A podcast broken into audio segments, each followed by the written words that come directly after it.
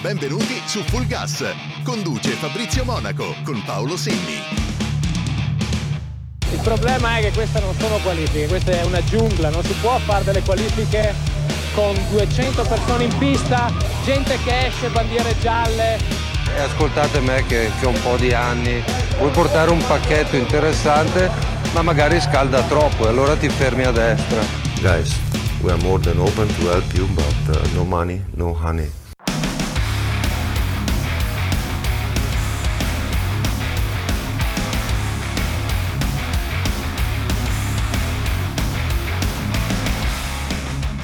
Paolo, ti confesso che ancora non ho ben assimilato quello che è successo domenica al Gran Premio di Formula 1 de, di Melbourne in Australia, perché ne ho Sì. viste talmente tante tutte insieme che non riesco ancora bene a mettere insieme i pezzi. C'è Ed qualcosa che non torna. Ed è tutta la settimana che ci penso, è veramente tutta la settimana e qualcosa non mi torna.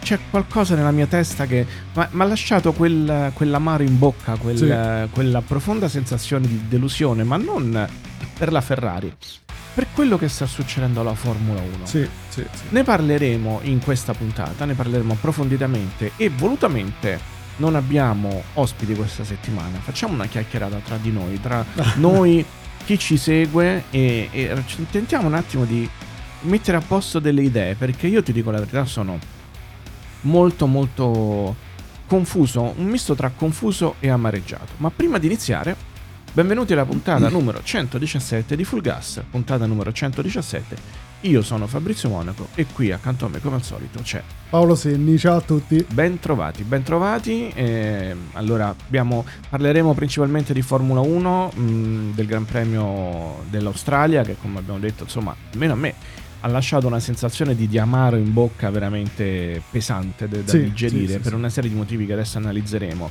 E tra l'altro vi, eh, dire, ho portato anche qualche telemetria adesso per chi ci sta seguendo da Twitch soprattutto, ma cercheremo anche di spiegarla per chi ci segue da tutte le piattaforme di podcasting. Ricordiamo che siamo su Apple Podcast, Google Podcast, Amazon Music, Spotify e, e- e tutte sostanzialmente.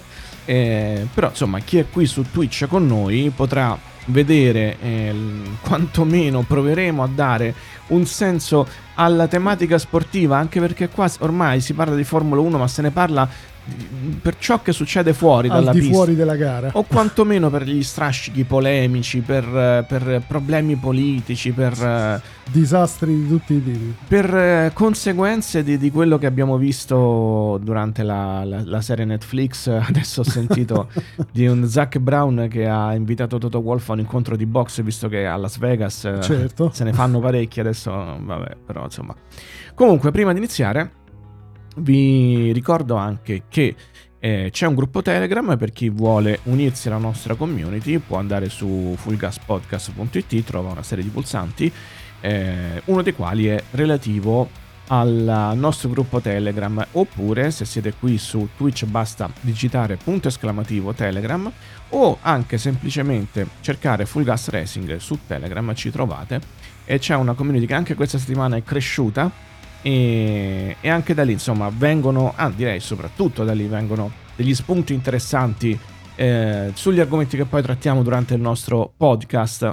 Eh, io saluto e ringrazio anche gli ascoltatori di Italy Web Radio di Radio 40 Web che ci seguono come ogni settimana e insomma Paolo io prima di iniziare però vorrei sapere in finale puntata cosa ci presenti oggi Questa settimana parliamo di un altro dei campioni più grandi, ma forse meno celebrati della Formula 1. Eh, ricordiamo Stefan Belloff. sì sì come no certo, certo. Eh, io me lo ricordo insomma eh, io e te cominciamo Sì. come dire ad avere memoria Sì. abbastanza storica abbastanza lunga no? Abbiamo molti campionati. Abbiamo tanti campionati alle spalle. Chi parla di primavera, chi parla di campionati. Sì, noi abbiamo tanti campionati alle spalle. Quindi sì, noi ce lo, ce lo ricordiamo abbastanza bene. Però immagino che insomma i, i più giovani non è che ce l'abbiano pro- proprio presente. No, no? no, perché purtroppo è stata una meteora che è durata solamente per due campionati di Formula 1, ma che in realtà poi nel, nel mondiale Endurance ha- si è fatto conoscere molto. Mondiale Endurance che adesso da quest'anno tutti cominciano un po' a riscoprire perché c'è Sì. Ferrari di nuovo. Sì. eh, con- non è che sia andata andata via, però c'è di nuovo nella, nella categoria regina, nella classe regina, nella Certo. hypercar. Però Ferrari c'è sempre stata nel, nel mondiale Endurance e è, è stato un po' bistrattato negli anni Sì, il WEC. Purtroppo sì. E- però, ragazzi, ci sono. Io non so più veramente com- come dirvelo, nel senso che nel momento in cui la Formula 1 vi delude, è, è bene scoprire altre categorie. Altre categorie, sì. perché vero. lì non trovate tutto ciò che di brutto c'è nella Formula 1. Lo so che sto dicendo cose che magari vanno anche contro il mio interesse perché poi la gente dice, "Vabbè, ma questo parla di, di Formula 1 ma ne parla male. No, non ne parlo male, ne parla da un appassionato che in questo momento si trova in una situazione di delusione, Sì. rammarico, eh, senso di solitudine. Mi, mi trovo veramente... Disorientamento. Io dopo, io mi sono svegliato a- alle sei e mezza domenica mattina per guardare il Gran Premio, alle 7, al, al di là dell'uscita di, di Leclerc al primo giro, che Sì. poi va bene, parleremo, ma a fine Gran Premio mi sono fatto questa domanda, ma che mi sono svegliato a fare?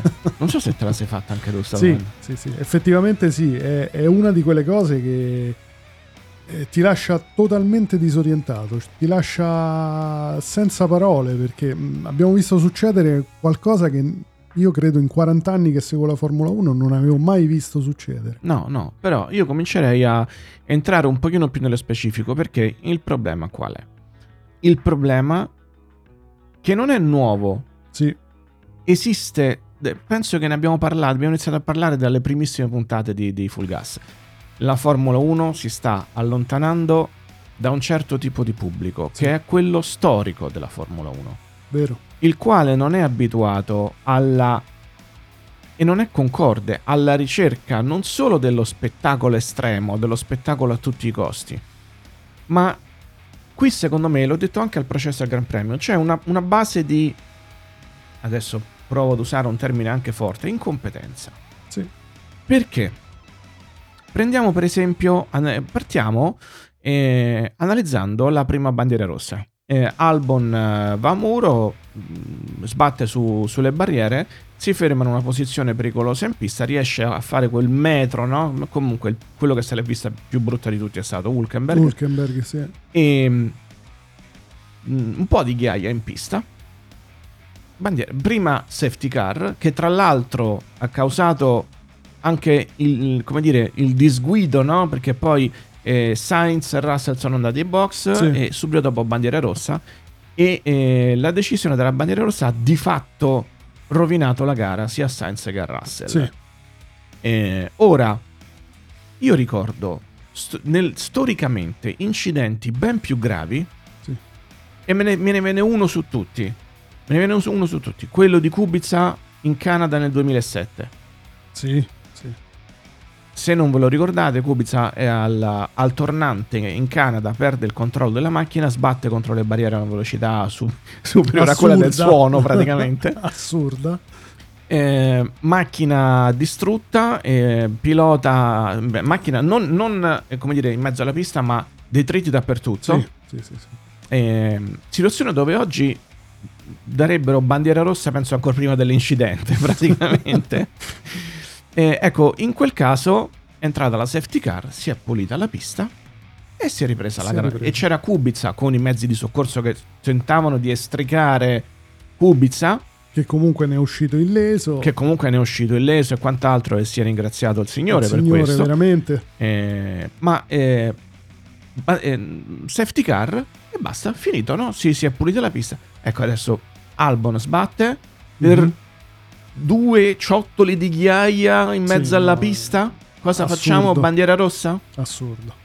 Ecco, questo già secondo me testimonia il- come dire, l'andazzo che sta prendendo la Formula 1. Che... Però ho trovato assurdo eh, farli partire da fermo alla, alla- alla penultima ripartenza. Non parlo della ripartenza farsa, quella di, Sì, no, no, di- no, di esibizione, chiamiamola così. Però partire da fermo con gomme rosse e fargli fare un giro significa che tu in curva 1, se va bene, ne passano 3 di macchine. Sì, perché, praticamente. perché i piloti sanno che hanno un solo giro Mhm. e si giocano tutto alla morte. Ok? E abbiamo visto i risultati. E i piloti sappiamo chi sono, quindi ma nessun pilota, ma nemmeno una gara di Qualsiasi kart. Ma nemmeno una gara di kart. qualsiasi, qualsiasi. È così, cioè vai un comportamento diverso, è contro natura del pilota. Il pilota fa così. Sì, Per cui anche quello Sì, la partenza da fermo, bellissima, per carità, genera spettacolo, sì, ma poi ti, ti ritrovi in una situazione dove di nuovo non hanno pensato a quello che succedeva dopo, perché dopo sì c'era mh, effettivamente bisogno di, di dare bandiera rossa, no? Macchine dappertutto, detriti dappertutto, e poi che fai? Ti rendi conto che se nell'ultimo giro, eh, a quel punto, scusami, ma basta, la gara è finita. Allora, abbiamo eh, polemizzato tanto quando a Monza è finita la gara sotto safety car, ma è stato più dignitoso quello. Sì, sì. Questa è stata veramente una presa per i fondi. Cosa per fare la foto della macchina che taglia il traguardo sotto la bandiera a scacchi? Cioè, che senso aveva? No, non. eh, ma tra l'altro, tutto questo, eh, quando mh, da anni ormai si invoca la sicurezza, da quando ormai da anni si invocano eh, il, il risparmio energetico, da quando, cioè tutta una serie di cose che vanno esattamente in controtendenza rispetto a quello che è successo. Certo, certo. Quindi mh, credo che sia veramente qualcosa da totalmente da rivedere. Mm, io sinceramente... Allora, secondo me Liberty Media non c'entra nemmeno tanto. Per, No, quanto, non, non più di tanto. per quanto è ovvio che Liberty Media ci sguazza in questo, Certo. in questo caos. Certo. Eh, però ehm, io penso sempre... non- ho, ho rivisto Michael Masi nel paddock e... Comunque, voglio dire, se era lì un motivo ci sarà stato, no? Non penso che era lì totalmente per caso. Eh, Oh. ma voglio- mi sono venuto a vedere la gara. mm, mm. Non lo so, eh, però ecco. mm, e tra l'altro, proprio al processo al Gran Premio c'era il direttore Franco Nunez che diceva che eh, Wittix, Mhm. direttore- l'attuale direttore di gara della Formula 1, viene da una serie di catastrofi combinate anche in DTM. Non è nuovo, Bene. non è nuovo a questo tipo di situazioni. Ma eh, perché? Per esempio c'è Freitas che è un grandissimo direttore di gara. È bravissimo. Celebratissimo e, a- con merito. Eh, Non solo, ma eh, voglio dire, mh, quando è stato lui direttore di gara, non mi sembra che abbia sfigurato. No, assolutamente. Poi ripeto, le decisioni che sono state prese sono- vengono prese anche perché il regolamento prevede un grandissimo livello di discrezionalità del direttore di gara. Cioè il direttore di gara, se leggete le il- più che altro gli allegati al regolamento, Mhm. le appendici, eh, c'è scritto che il direttore di gara può fare praticamente l'uso che vuole di safety car, eh, procedure di ripartenza dopo la bandiera rossa. Ma questo perché? Perché il regolamento non è scritto male da quel punto di vista. Il regolamento prevede che non si possa prevedere tutto su carta, nero su bianco. Si lascia al direttore di gara la possibilità di interpretare quello che succede in pista e di adattare le procedure di conseguenza. Quindi, quindi, condizione necessaria ma non sufficiente è che il direttore di gara ci sappia fare in questi Certo. casi.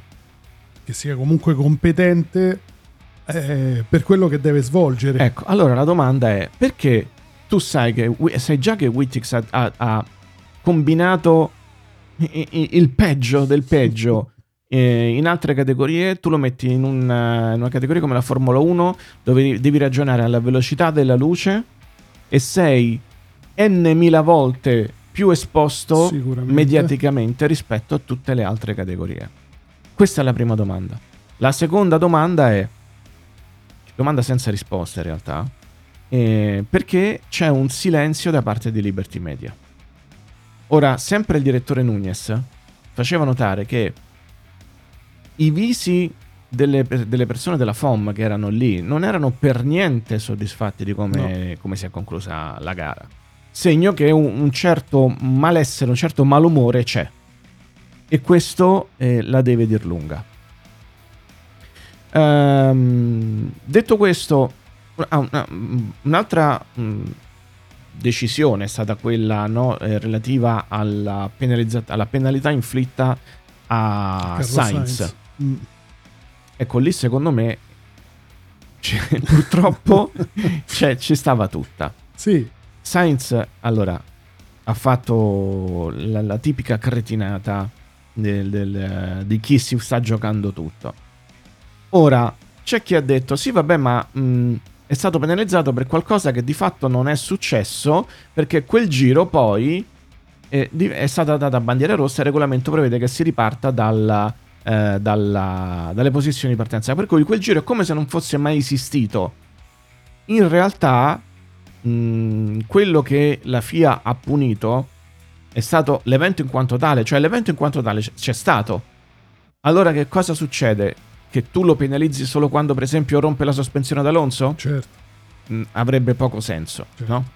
Per cui è evidente eh, che Sainz uh, ha fatto un errore anche abbastanza grossolano e la penalità secondo me, e lo dico da ferrarista, la penalità è giusta. Ora, la sfortuna ha voluto che abbia dovuto scontare la penalità in una situazione dove in genere gli costa 2, 3, 4 posizioni, e di quelli ne è costata 8, 10 perché è arrivato perché cos'è, un dodicesimo. Non c'era distacco praticamente. Perché non c'era distacco, questa è stata la sfortuna. Sì. Però di sfortuna stiamo parlando. Ora, se voi mi dite bisogna rivedere il regolamento per applicare una penalità che sia più congrua al momento in pista perché se la pista e tu sei in gara, ecco, perdi tre posizioni, qualcosa del genere.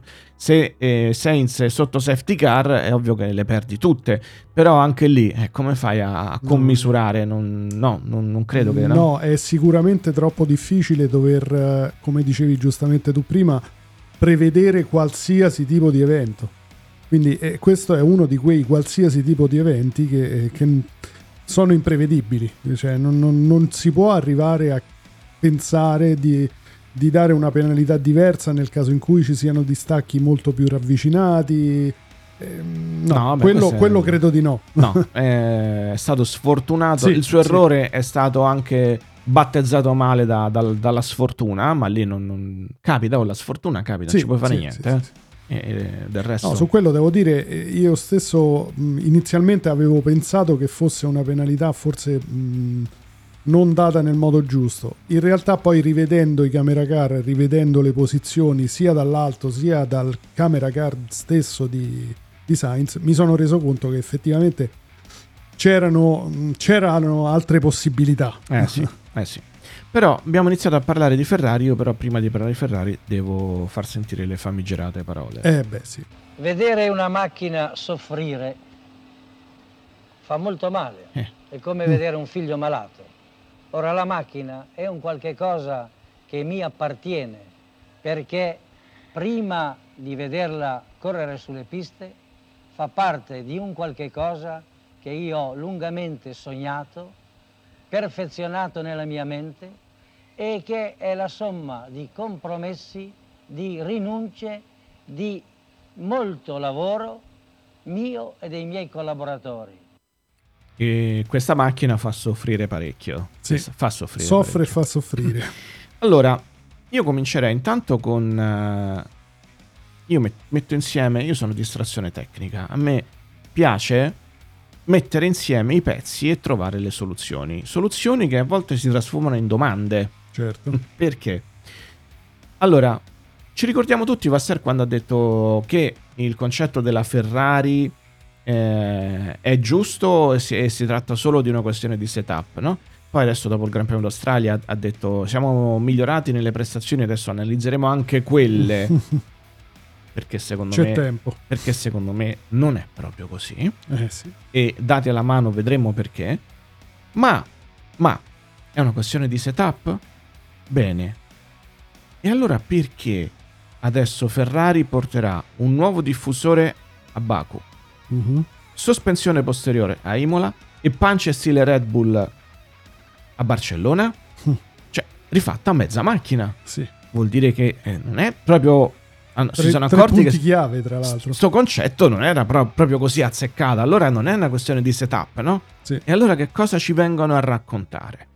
Mi sembra che qua siamo passati da, da un binotto che mm, camminava sul, su, sul filo del, dell'indecisione e si teneva molto vago, dobbiamo capire, dobbiamo analizzare i dati. E, e, e qui Vassar comincia, comincia a, come dire, a essere piuttosto ingannevole nei mm, confronti mm, mm. del, del, soprattutto dei tifosi e del pubblico che lo segue. È una questione di setup. Ma stai cambiando mezza macchina. Stai, hai hai ammesso, cambiando le pance, Sì. facendo le stile Red Bull, adesso poi vedremo come saranno, ma tu hai ammesso che il tuo progetto non è valido, anche perché poi si, si sa già che dall'anno prossimo la Ferrari sarà una copia della Red Bull. Una copia della Red Bull che deve essere ancora messa a punto. E Sì. quello è ancora e, più anno, grave. e sei un anno indietro Esatto. rispetto a tu cosa fai? Copi la Red Bull di quest'anno e l'anno prossimo la Red Esatto. Bull sarà già un, un anno avanti. Esatto. Quindi cosa fai? Insegui. Sì.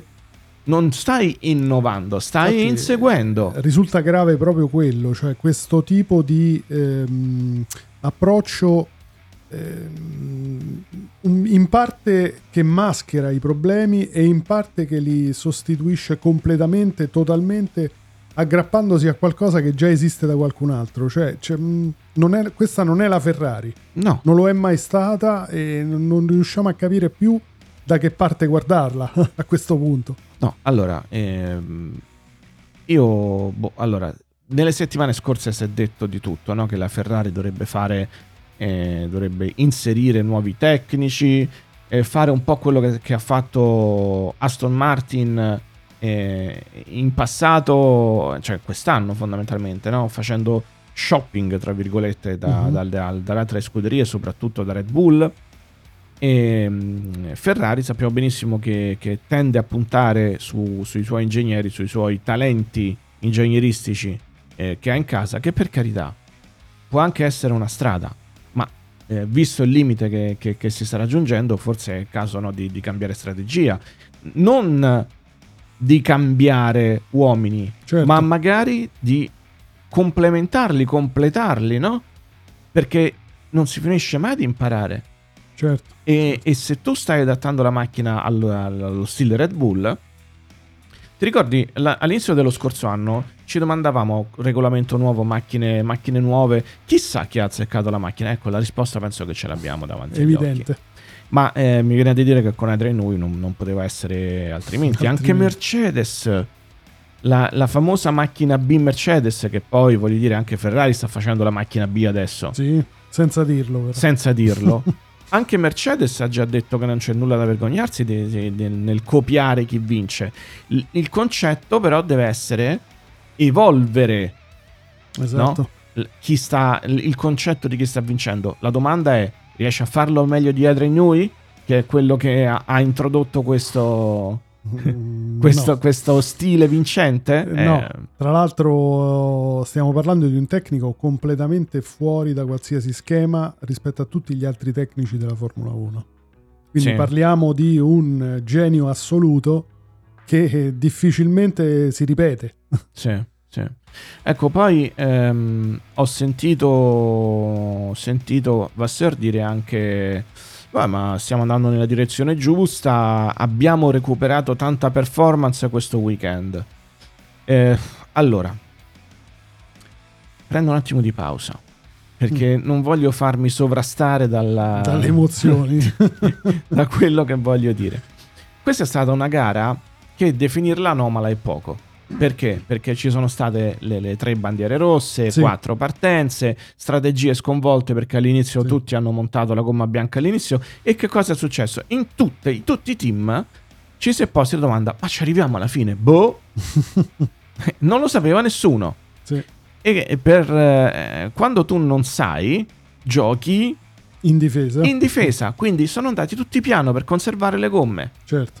Motivo per cui chi stava davanti, eh, Verstappen, ha, ha avuto lo strappo iniziale, poi ha gestito, Sì.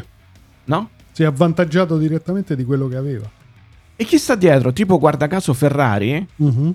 eh, viaggiava sugli stessi tempi più o meno Red Bull. Sì. E tutti dicevano, ecco, vedi la Ferrari recuperato. No! Se quello davanti va piano, vuol dire che se tu stai spingendo e vai con gli stessi tempi di chi davanti va piano, e c'è qualcosa che non va. E Ma- c'è qualcuno che dalla pista l'ha detto questo. Sì. Russell sì, sì, sì, sì, sì. ha detto secondo me si sono frenati. No, Ferrazzi ha detto anche un'altra cosa, però. Ha detto loro si stanno limitando. si stanno limitando. Questo è, un'altra, è, è un concetto ancora più Un'ulteriore ampio. sfumatura. È ancora più ampio come concetto. Però eh, adesso io quello che sto dicendo a voce, ve lo faccio vedere perché su Twitch ve lo racconto per chi ci sta seguendo soltanto sulle piattaforme di podcast. Eh, quello che vi sto dicendo, queste sono le telemetrie, eh, o meglio, la rappresentazione grafica dei tempi sul giro eh, di, eh, di da, da, Verstappen, Hamilton, Alonso e Sainz. Ok? Allora, vi spiego brevemente questi grafici a candela che vedete. Eh, c'è una linea arancione che rappresenta il tempo medio, ok, sul giro. Poi il, i, i, qui c'è il minimo e il massimo in, come tempi giudicati consistenti.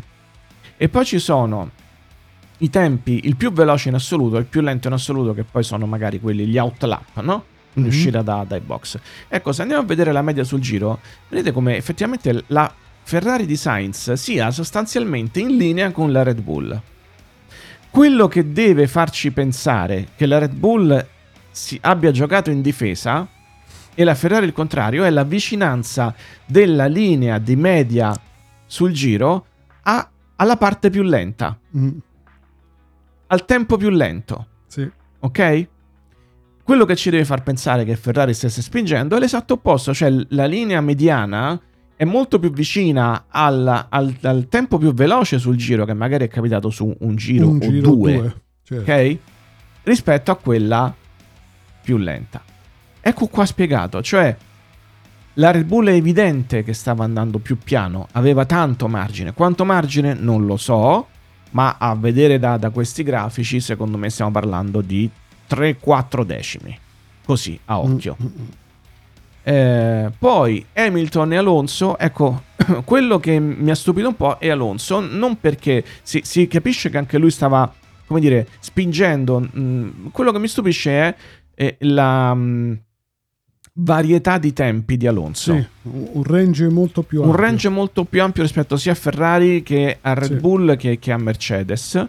E eh, poi, se andiamo a vedere il grafico sotto, questo grafico rappresenta i tempi sul giro nel corso dell'andare della gara, ok? Quindi eh, dal decimo giro al ventesimo giro, quindi i giri sono sull'asse dell'X e il tempo sull'asse Y. Ehm, Verstappen ovviamente sarà sempre il più veloce, tranne ecco praticamente a partire dal 38 giro dove ha tirato proprio remi in barca. Sì, sì, sì, è evidente, si vede da, già da questo grafico che proprio. Ehm, mentre praticamente tutti eh, hanno girato, eh, Sainz in realtà molto costante, la sua gara è stata molto costante, cioè è il tipo di grafico che mi aspetto in una gara normale. Sì. Ok? Eh, più o meno lo stesso per quello riguarda Alonso, mentre Hamilton eh, si è trovato in situazioni da, da, da, gestire, ma insomma, alla fine, verso fine gara, era anche il più veloce, eh, verso mm, mm, mm. il, il 48 giro, 47 giro, era anche il più veloce in pista. Eh, questo per spiegarvi che mh, mm, chi dice che la Ferrari ha recuperato performance non è proprio così va contestualizzata questa, sì. questa, affermazione. Se tu la guardi da qua, io ti dico no. Non è Secondo me non è vero. Non è assoluta. Secondo me non è vero. Eh, però insomma questi sono giusto per farvi perché arriviamo a certe conclusioni perché fortunatamente guardiamo i dati e i dati dicono altro rispetto a, a quello che, che, che, che, viene raccontato che le bocche raccontano sì. eh, poi insomma uno può dire tutto il contrario di tutto, no? Eh, una cosa interessante volevo anche farvi vedere. Vediamo se riesco a, a recuperarla al volo. Sì, ce l'ho, eccolo qua. Perché eh, guardiamo un attimo la qualifica. Sainz in qualifica è andato molto bene. Molto bene. Aveva la prima fila a portata. Uh-huh. Ora, eh, questo grafico che vi stiamo facendo vedere è il grafico della telemetria, un raffronto tra Sainz e Verstappen eh, dove in alto c'è il gap eh, tra i due piloti in termini di tempo. Ok, quindi si vede che insomma in alcuni punti eh, Sainz addirittura ha recuperato qualcosa su, su Verstappen. Ora, il problema perché ha mancato la prima fila Sainz? E eh, provo ad ingrandire. Il, il, problema è questo. In, in, in uscita di curva 1 uh-huh. Mhm. ha avuto un'imprecisione. Questo grafico qui è quello dell'acceleratore. Ha avuto un uh, problema in uscita di curva 1 e ha dovuto mollare per una frazione di secondo l'acceleratore. Qua si vede benissimo. Qui ha perso la prima fila. Eh, un altro dato interessante è questo relativo al freno. Guardate Verstappen quanto stacca prima rispetto a, a Sainz. Ora, ne stavo parlando anche qui al processo al Gran Premio con, con Davide Amaduzzi, soprattutto Davide in realtà diceva che mh, secondo lui non sono molto significativi eh, in Formula 1 que- questo tipo di raffronti sul, sulla staccata uh-huh. e secondo me è sintomatico di, un, di una cosa in particolare, cioè che la Ferrari sa benissimo di eh, avere problemi in trazione, quindi tenta di portare quanta più velocità in curva e di ereditarla, ereditarla, in uscita, che è una sì. cosa difficilissima. Verstappen non è tenuto a farlo, lui stacca molto prima uh-huh. e riesce ad andare sull'acceleratore anche prima, grazie alla, alla, trazione della sua Red Bull. E anche questo è un, uh, è, un punto a favore del, della Red Bull. Um, e ci sono anche dei punti di frenata eh, diversi rispetto a, a quelli di, di, Verstappen. Sì, ho capito, ti riferisci sì, a questo. Sì, c'è un, un, Ce ne sono più di uno poi andando avanti anche. Sì, allora in curva, questa cos'è? Curva 2, sì. in uscita di curva 2 eh, c'è un punto per chi non ci sta seguendo, per chi non può vedere sì, la parte sì, video. Eh, in uscita di curva 2 c'è un, un tratto dove eh, praticamente tutti, ma lo fanno tutti, uh-huh. tutti tranne Verstappen, danno un colpetto sul freno, un colpetto, un colpetto sul freno, mentre eh, Verstappen no. Uh-huh, Su Verstappen, questo, eh, Verstappen parzializza solo l'acceleratore, eccolo sì. qua, si vede benissimo qui, ma non, ma non frena. Sì. Non frena. Eh, beh, anche questo ovviamente comporta un certo eh, gap aggiuntivo, sì, sì, tanto è vero che poi si vince anche dal, dal, dal, dal grafico. insomma, mi sembra abbastanza evidente. Però la, direi che Sainz l'ha perso qui in curva 1, la prima fila l'ha persa qua. Questo per dire che è, è, è confermato quanto abbiamo già visto, cioè ehm, la Ferrari in qualifica c'è più o meno, c'è. È mancato Leclerc qui, ehm, per motivi che non stiamo mm. a ricordare. che è meglio non, che è meglio non ricordare. Non è mancato Leclerc, Leclerc probabilmente con, con, il suo, col suo stile da qualifica, e lui è uno che in qualifica va veramente forte, mm. la prima fila secondo me avrebbe potuto ottenerla tranquillamente, però sì. ehm, è andata così, è andata così. Io sinceramente ehm, faccio ancora fatica a metabolizzare quello che è successo con, tra decisione di, di direzione gara e direzione che sta prendendo la Formula 1. Sì. Mm, la, la trovo abbastanza difficile da mandare giù, direi. Ecco, mh, mm, analizziamo quello che ha detto Russell, perché mm-hmm. Russell cosa dice? Russell dice, guardate che Red Bull non sta usando tutto il potenziale, ma non qui in Australia, lo, da, dall'inizio del campionato. Perché? Sì. Perché sono troppo avanti, sono troppo più forti degli altri, quindi hanno paura che la FIA intervenga con normative che li possa penalizzare e quindi fanno vedere che non hanno tanto margine. Mi è piaciuta tantissimo la risposta di Christian Horner che ha detto guarda, prima di fare certe affermazioni ricordati cosa ha fatto Mercedes quando dominava. Ed è vero, perché Mercedes lo faceva. Sì. Mercedes dava un secondo a tutti sul giro, doppiava tutti in gara e, e a un certo punto non esprime, non esprime, nemmeno tutto il potenziale della macchina, sì. che poi quando domini è così, ma perché? Perché mh, ricordiamo che le macchine di Formula 1 fondamentalmente sono dei prototipi e, e portarle al limite eh, non è mai... Non è mai ottimale. Sì, eh, rischi di rompere qualcosa quando non c'è bisogno. Quando non ce n'è bisogno, certo. Per cui, insomma, io... Mh... Si tratta anche un po' di strategia di gara, si tratta di, di vedere un po' più a lungo rispetto alla prestazione pura. Sì, sì, sì. Eh, comunque, insomma, mh, mm, è evidente che Red Bull si, si, stia tenendo qualcosa in tasca e mh, mm, adesso non so come, cioè, voglio dire, campionato, ragazzi, parliamoci chiaro. Possiamo dire che c'è un, un campionato aperto, a meno mm. che non mm. succedano miracoli. Eh, Alonso se ne è uscito dicendo sì, il, il, terzo, il, terzo, mondiale è il motivo per cui continuo a correre. ecco, non penso che quest'anno ci siano... Non è questo probabilmente. Mh, mm, possibilità. Cioè il campionato lo può soltanto perdere Verstappen se sì. si mette in testa che lo vuole perdere. Però non penso che... Sì, anche fermando comunque lo sviluppo della Red Bull, eh, io credo che siano già un anno avanti praticamente. Sì, sicuramente, sicuramente. Eh, comunque, Altro argomento interessante è eh, il nuovo format delle qualifiche che debutterà a Imola.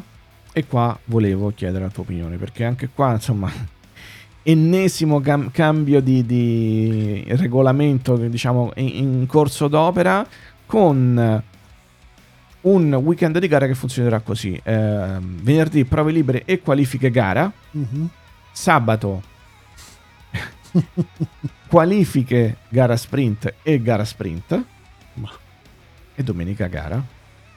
Ecco, allora, qui però diventa chiaro il significato delle parole domenicali quando diceva, parlava delle prove libere, no? Sì. che lui le vorrebbe abolire. Sì. In realtà lui si riferiva alle prove libere che quando c'è la gara sprint ci sono tra la gara sprint stessa e la gara, e la gara. ci sono le, le FP2 che sono di fatti inutili sì. perché le macchine sono in regime di parco chiuso, non si possono fare modi per cui girano soltanto per collezionare dati utili per, eh, per sì, ma non, eh, non, hanno comunque un'utilità né a livello di spettacolo, che è quello che forse interessa di più eh, Formula 1 Group, sì. e né effettivamente a livello di gara, perché comunque non, non, portano niente di più di quello che già si è visto. Sì, sì, però insomma eh, questo, è, questo, è, quanto. Ehm, ora, stiamo ancora snaturando la Formula 1 o parliamo di evoluzione della Formula 1?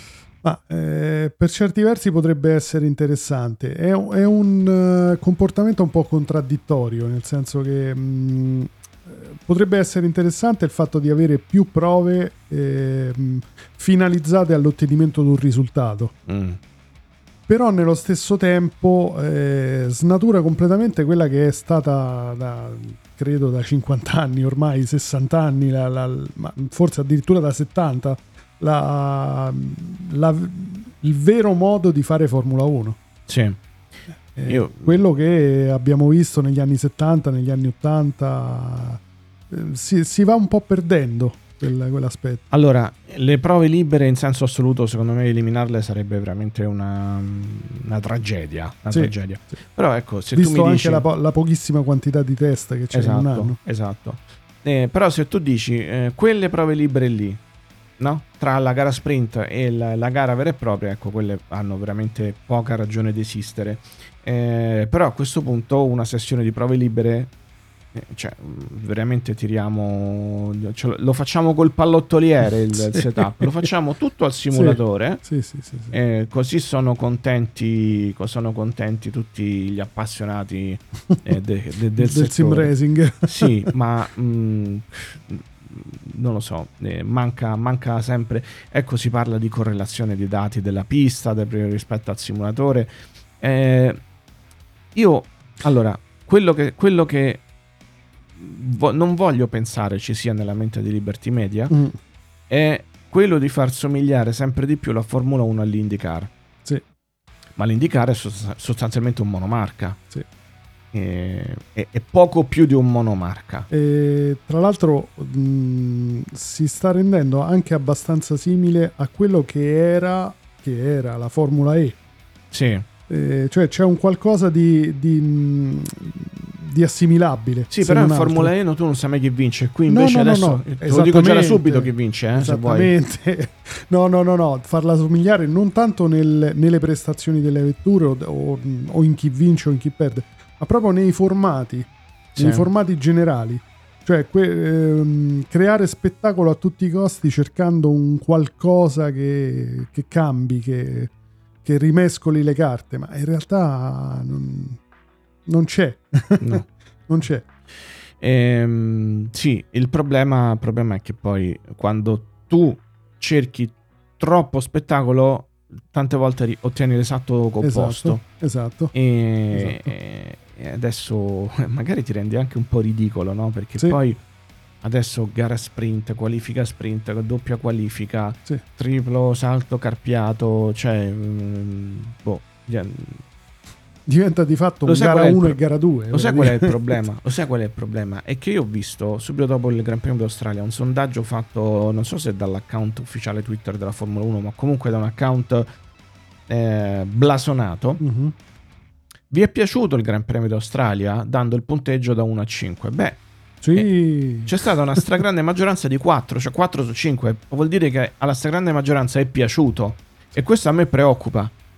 Perché vuol dire che se siamo solo noi a pensarla così, stiamo urlando, ai, stiamo urlando ai mulini a vento sostanzialmente. sì, sì, sì, mm, Diciamo stiamo urlando nel deserto proprio perché effettivamente eh, la- tutto quanto l- la gestione generale della Formula 1 probabilmente sta andando nel senso della velocità, da- ma della velocità non in pista. Mm. Eh, cose brevi, cose piccole, cose immediatamente fruibili, cose che non tengono più conto della costruzione di una squadra, della classifica, Sì. del pilota, del, cioè si parla semplicemente di qualcosa che faccia spettacolo nei prossimi 5 minuti basta. Sul, sul nostro gruppo Telegram a un certo punto durante la gara credo di aver scritto qualcosa se la giocassero a birra e Ah, salsiccia. birra e salsicce, esattamente.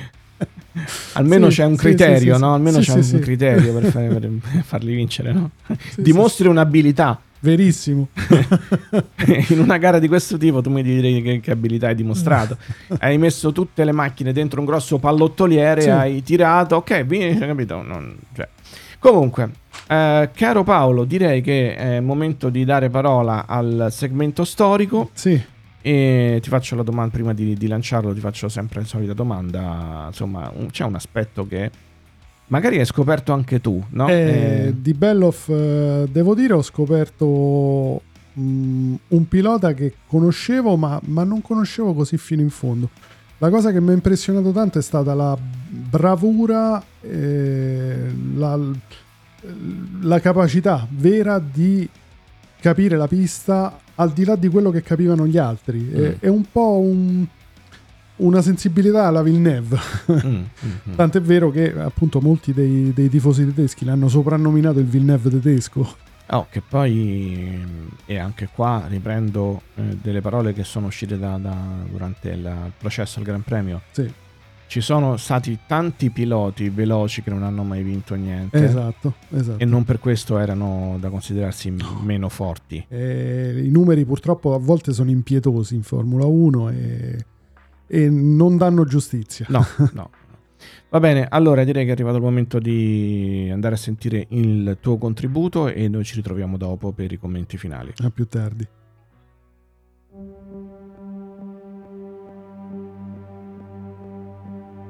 Cosa sarebbe stato se?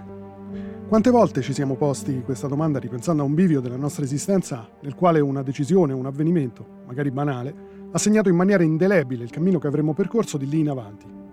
È una domanda che spontaneamente si ripresenta anche quando la mente ritorna alle vicende del personaggio di cui parliamo in questo racconto.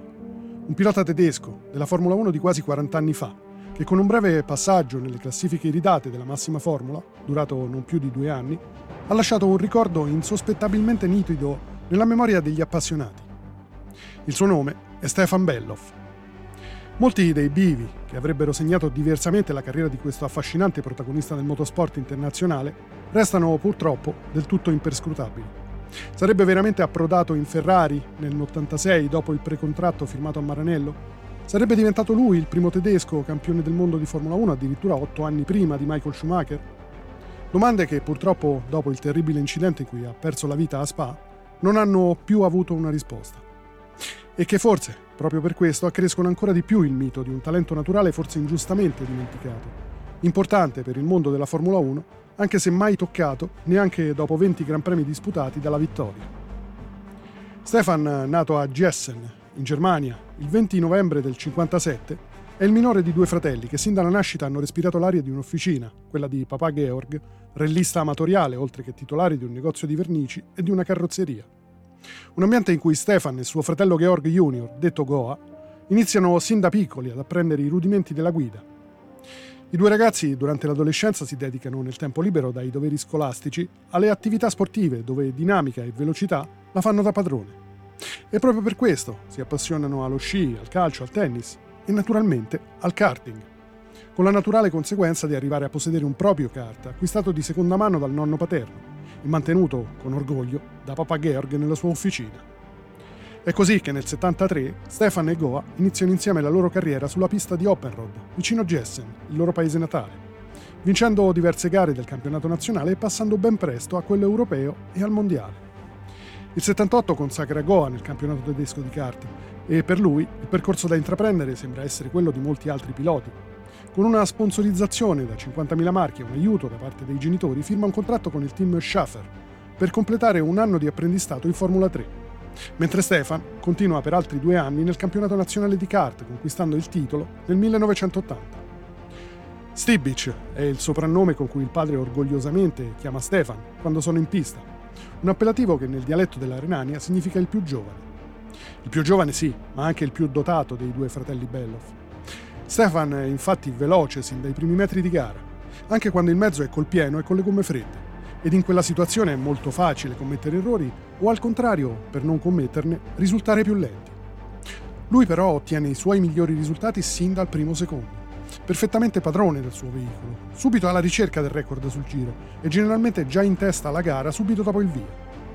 Un talento naturale, evidente a tutti che inevitabilmente spinge i suoi a dedicare tutte le risorse a lui più che a Goa, anche con l'avvallo spontaneo dello stesso fratello maggiore, quale dopo una stagione dai risultati inconsistenti in Formula 3 ammette i propri limiti e conclude la sua carriera senza risentimento e senza invidia, come ebbe a dire in un'intervista anni più tardi.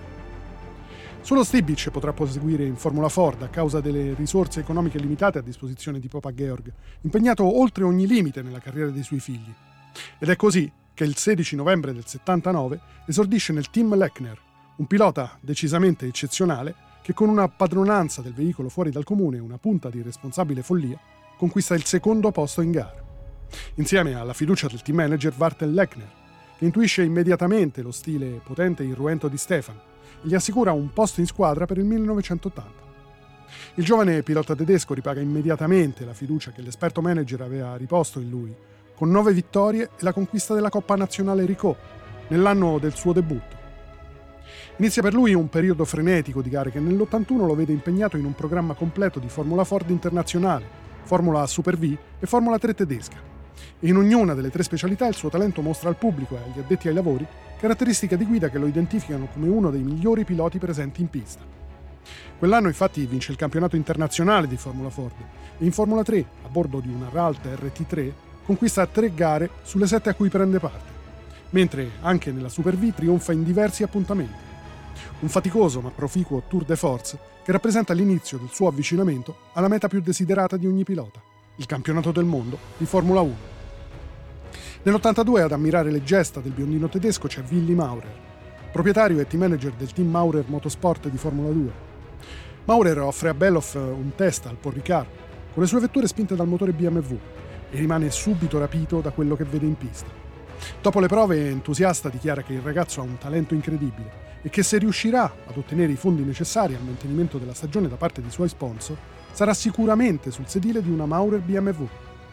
Stefan però potrà contare solo sull'apporto di 100.000 marchi, sotto forma di tre motori da gara donati da Dieter Stappert, direttore della BMW, oltre che suo fan, e su un prestito di cui si fa carico lo stesso Maurer, sino alla fine della stagione, che permette al giovane tedesco di affacciarsi alla prima gara dell'Europeo 82 di Formula 2. La sua prima apparizione sul grande palco di Silverstone, sotto un diluvio incessante, è un successo. Una vittoria al primo colpo, anche per lui inaspettata, che porta i media inglesi a chiedersi chi sia quel giovanotto tedesco. Veloce, come il suo connazionale Joker Rindt, che 18 anni prima, nel 64, aveva espugnato il tracciato del Crystal Palace sotto la pioggia al primo tentativo. La pioggia sembra infatti l'ambiente naturale di Stefan, che sotto quel torrente d'acqua ha presentato in pista un repertorio pregevole di controsterzi, in grado di condurlo sul gradino più alto del podio. E si sa, tanto più un pilota è abile sul bagnato, tanto più è grande la sua abilità su qualsiasi tipo di pista e con qualsiasi tipo di auto. È anche per questo che si aggiudica la seconda gara di quell'anno, il Jim Clark Memorial Trophy, proprio ad Hockenheim, il circuito di casa, ponendosi da esordiente in testa al campionato europeo. Quelle due prestazioni sono le migliori di quella stagione, accompagnate poi da un secondo posto a Pergusa e altri piazzamenti che consegnano comunque a Stefan il quarto posto in classifica con 33 punti e la nomina di grande rivelazione di quella stagione. Un biglietto da visita di tutto rispetto, di fronte al quale anche la Porsche, impegnata a 360 gradi nel mondiale endurance e dominatrice della specialità, si interessa alle possibilità offerte dal talento del 26enne tedesco per la stagione 83. Stefan, per la verità, non ha mai affrontato le gare di durata con molto entusiasmo, affermando scherzosamente che non ama correre con un tetto sopra la testa e senza vedere gli pneumatici. Lui è un pilota da ruote scoperte, abituato allo stretto abitacolo di un monoposto e lanciato sui tracciati delle gare di Formula. Ma sa anche che quell'esperienza con l'endurance, con un marchio di primo piano, potrebbe renderlo un pilota migliore, molto più consapevole delle sue possibilità anche in un ambiente motoristico in cui non è completamente a proprio agio. E proprio per questo, pur non abbandonando la Maurer, che gli rinnova il contratto anche per l'83, accetta la prova che gli viene proposta dalla casa tedesca su una 936 barchetta del team Kremer Porsche Racing ad Hockenheim e alla 1000 km di Spa del 1982. Purtroppo, a causa di guasti al cambio nella prima e all'accensione nella seconda, Stefan non riesce a completare nessuna delle due gare. Ma i dubbi del giovane tedesco riguardo le auto a ruote coperte svaniscono immediatamente quando sale per la prima volta sulla 956 per un test. Le vetture preparate per le gare di durata, che pensava di trovare lente e pesanti, sono invece dei bolidi da 350 km h e sfrecciano su circuiti leggendari di cui ha sempre sentito parlare. Tra l'altro, la lotta in pista, che lo ha sempre esaltato con uno stile di guida spettacolare, di certo in quella categoria non manca. Anche lì Stibic può dare il meglio di sé, portando sui tracciati la passione irruenta che caratterizza il suo modo di correre per dare ancora più spettacolo. Lo fa volentieri nella stagione 83, in cui la Formula 2 col team Maurer Motorsport gli regala poche soddisfazioni, con la squadra ufficiale Rothman Porsche. Sulla 956K ufficiale, guidata in equipaggio con Derek Bell, ottiene subito pole position e vittoria sul circuito di Silverstone, concretizzando tra l'altro nel sabato delle prove di qualifica della gara successiva, la 1000 km del Nürburgring, la pole più veloce mai vista all'ombra del castello di Nürburgring. In quell'occasione il cronometro alla fine dei 21 km si ferma sullo stratosferico tempo di 6 minuti, 11 secondi e 13 centesimi, alla spaventosa media di 202 km orari. Un primato che, nonostante sia intenzionato come sempre ad affinare ulteriormente, Stefan non riesce a migliorare, rendendosi protagonista tre giri dopo di un incidente da cui esce illeso, ma che distrugge la sua Porsche. Quell'anno vincerà anche alla 1000 km del Fuji e a Kyalami, dopo essere partito dalla pole position in entrambe le occasioni. Per il main sponsor della squadra tedesca, l'industria del tabacco Rothmans, Stefan diventa così uno dei piloti di punta, nonché uno degli uomini immagini delle campagne pubblicitarie della società in campo motoristico. Un vantaggio che si trasforma in un problema quando alla fine dell'83 per lui si apre la possibilità di un test con la McLaren di Formula 1, sponsorizzata Marlboro. Insieme a lui quel giorno in pista c'è un giovane brasiliano che anni dopo diverrà uno dei più grandi campioni dell'intera storia del motorsport, Ayrton Senna da Silva. Entrambi segnano i migliori tempi di giornata, ma nonostante l'ottimo risultato di quella prova, la Rothmans nega a Stefan la sua partecipazione a qualsiasi attività successiva voglia intraprendere con la concorrente Marlboro. Come spesso accade, la soluzione ad un problema importante è comunque dietro l'angolo e nel caso di Belloff si materializza nel team di Ken Tyrrell. Il manager inglese, profondo conoscitore della Formula 1 e dei piloti che la animano, ha adocchiato da tempo il tedesco e ne approfitta per proporgli una collaborazione. Potrebbe infatti correre nell'84 con la sua scuderia, libera dai vincoli degli sponsor, non certo un team di primissimo ordine, ma pur sempre un trampolino per il debutto nella classe regina che potrebbe permettere a Stefan di raggiungere il punto più alto dell'automobilismo sportivo. Stibic, pur di non perdere quel treno, accetta l'accordo, che non lo avrebbe allontanato dalla Porsche e nello stesso tempo lo avrebbe messo in luce nel mondo della Formula 1 diventando un pilota Tyrrell. Nell'84 inizia così un nuovo giro tondo di gare, tra la Formula 1 e le corse di durata, alternandosi nell'endurance tra la Porsche Rothmans ufficiale e quella del team Brum Motorsport, con cui affronta il campionato tedesco. È un'annata che consegna a Stefan alcune tra le più belle corse che abbia mai disputato. Nel mondiale endurance vince a Monza, Nürburgring, Spa, Fuji e Imola, mettendo nel palmarès della Porsche 6 gare su 9 presenti in campionato e ottiene come risultato finale la conquista del campionato piloti 1984, oltre che il titolo tedesco in classe C col team Brun Motorsport. Ma non è tutto. La stagione di Formula 1 84 con la Tyrrell regala a Stefan anche la più bella gara della sua carriera, quella che a detta di tutti avrebbe potuto essere il suo lasciapassare per entrare a far parte della Formula 1 che conta il Gran Premio di Monaco. Nella cornice delle stradine del Principato, sotto una pioggia battente, incrocia di nuovo lo smisurato talento di Senna, che a sua volta con la Toleman sta cercando di farsi notare. Entrambi padroneggiano le gare sul bagnato come nessun altro. In quel diluvio soltanto l'interruzione anticipata della gara per le terribili condizioni del meteo impedisce al brasiliano di vincere la stessa, mentre è all'inseguimento di Prost. Uno stop che non impedisce a Belloff però di raggiungere comunque il gradino più basso del podio, con l'unico motore aspirato, il Cosworth di FY, ancora presente in Formula 1.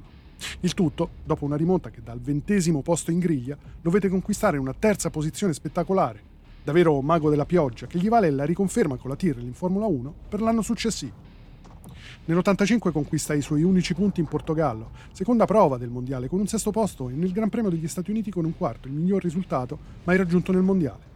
Unici, soprattutto a causa di una Tyrrell ormai inadeguata alla crescente potenza dei motori turbo che non basta più per esprimere al meglio il suo talento, impedendogli di spingersi ancora più in alto. Ma Stefan non ci pensa ama troppo correre per lasciarsi abbattere e anche per questo, dopo essere stato sostituito dal pluricampione Jack X nel team ufficiale Rothman Porsche, prosegue la sua avventura nelle gare di durata col team Bruni. Lo stesso con cui ha vinto il campionato tedesco Endurance, che è impegnato per l'85 nel mondiale Sport Prototype. Per lui c'è sempre una Porsche 956B con la quale dimostrare quello di cui è capace, ed anche se quella vettura non è all'altezza della 962 ufficiale, è intenzionato a farlo anche quando arriva a Sprafrancurchamp per la 1000 km in quella stagione. Quel primo settembre dell'85, dopo aver impugnato il volante lasciatogli dal compagno di squadra Butzen, alla fine del 76 giro Belloff esce dai box distanziato di circa 5 secondi dalla Porsche 962C ufficiale di X. È secondo. Gli ci vuole veramente poco per riportarsi immediatamente a ridosso del belga, ma i suoi tentativi di sorpasso non riescono. La sua 956 ha una velocità di punta troppo inferiore alla 962 di X per provare un sorpasso sul Kemmel e superata la Source, le due Porsche scendono verso Eau Rouge, una curva unica al mondo, riconosciuta unanimemente come una delle più difficili e pericolose dell'intero campionato. Stefan ha già scelto. Quello può essere il punto decisivo per il sorpasso, nonostante in passato all'Eau Rouge ce ne siano stati ben pochi. Si sposta a sinistra nel tentativo di scavalcare X che oppone resistenza e forse anche troppo testardamente ci prova. Il contatto tra lo spigolo anteriore destro della sua auto e quello posteriore sinistro della 962 di X è inevitabile. Entrambe vengono proiettate contro le barriere, quella di X compie un testa-coda le colpisce con il posteriore lasciando il pilota belga illeso. Ma per la vettura di Stefan non va così bene. Scivola sull'erba e si schianta contro il guardrail, colpendolo frontalmente a circa 260 km h L'urto è terribile, la parte anteriore della 956 si disintegra, l'abitacolo si accartoccia. Attorno al cockpit sono sparsi detriti di carrozzeria, pezzi dell'avantreno, mentre Stefan è prigioniero in quell'inferno di vetro resina e alluminio che prende fuoco. Accorrono i commissari con gli estintori, i soccorsi sono rapidi, ma per Stibic non c'è nulla da fare. La corsa verso l'ospedale di Stavelot è disperata, ma inutile. Stefan, poco dopo l'arrivo al pronto soccorso, cessa di vivere, in seguito alle gravi lesioni subite nell'urto e con lui se ne va il più brillante pilota tedesco prima di Michael Schumacher. La frase che forse fotografa meglio di ogni altra la sua vicenda sportiva è quella del suo team manager di Formula 2, Willy Maurer. Sono certo che sarebbe diventato campione del mondo, in qualche modo, in qualche anno e con qualche macchina, se solo fosse vissuto abbastanza. Purtroppo i numeri non rendono giustizia a questo campione dalle potenzialità eccezionali ed inespresse. Un pilota di cui a distanza di quasi 40 anni, forse soltanto i video rivisti su YouTube, lasciano capire il talento incredibile. Immagini sgranate di evoluzioni e sorpassi, che sembrano provenire da un'altra era del motorsport. Frammenti che, da soli, ci restituiscono il vero valore di Stefan Belloff, uno dei migliori piloti dell'intera storia della Formula 1.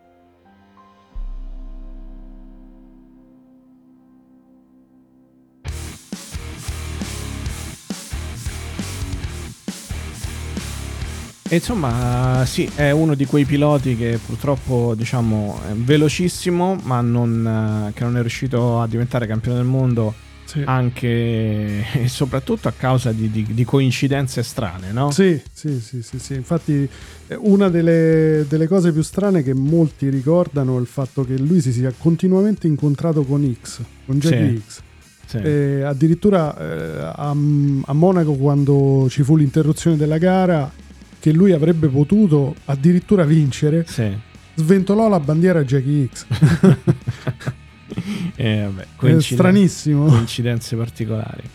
Eh, bene, bene, di, di piloti veloci che non hanno vinto penso potremmo parlare per N Eh, puntate. Sì, sì, Però sì, eh, il tempo, come al solito, ci attiranno. Bene, eh, non c'è la Formula 1 e non ci sarà per tre settimane. Tra l'altro, eh, nel Gran Premio di Baku vedremo una prima gara sprint. Anche qui ci sarebbe da discutere.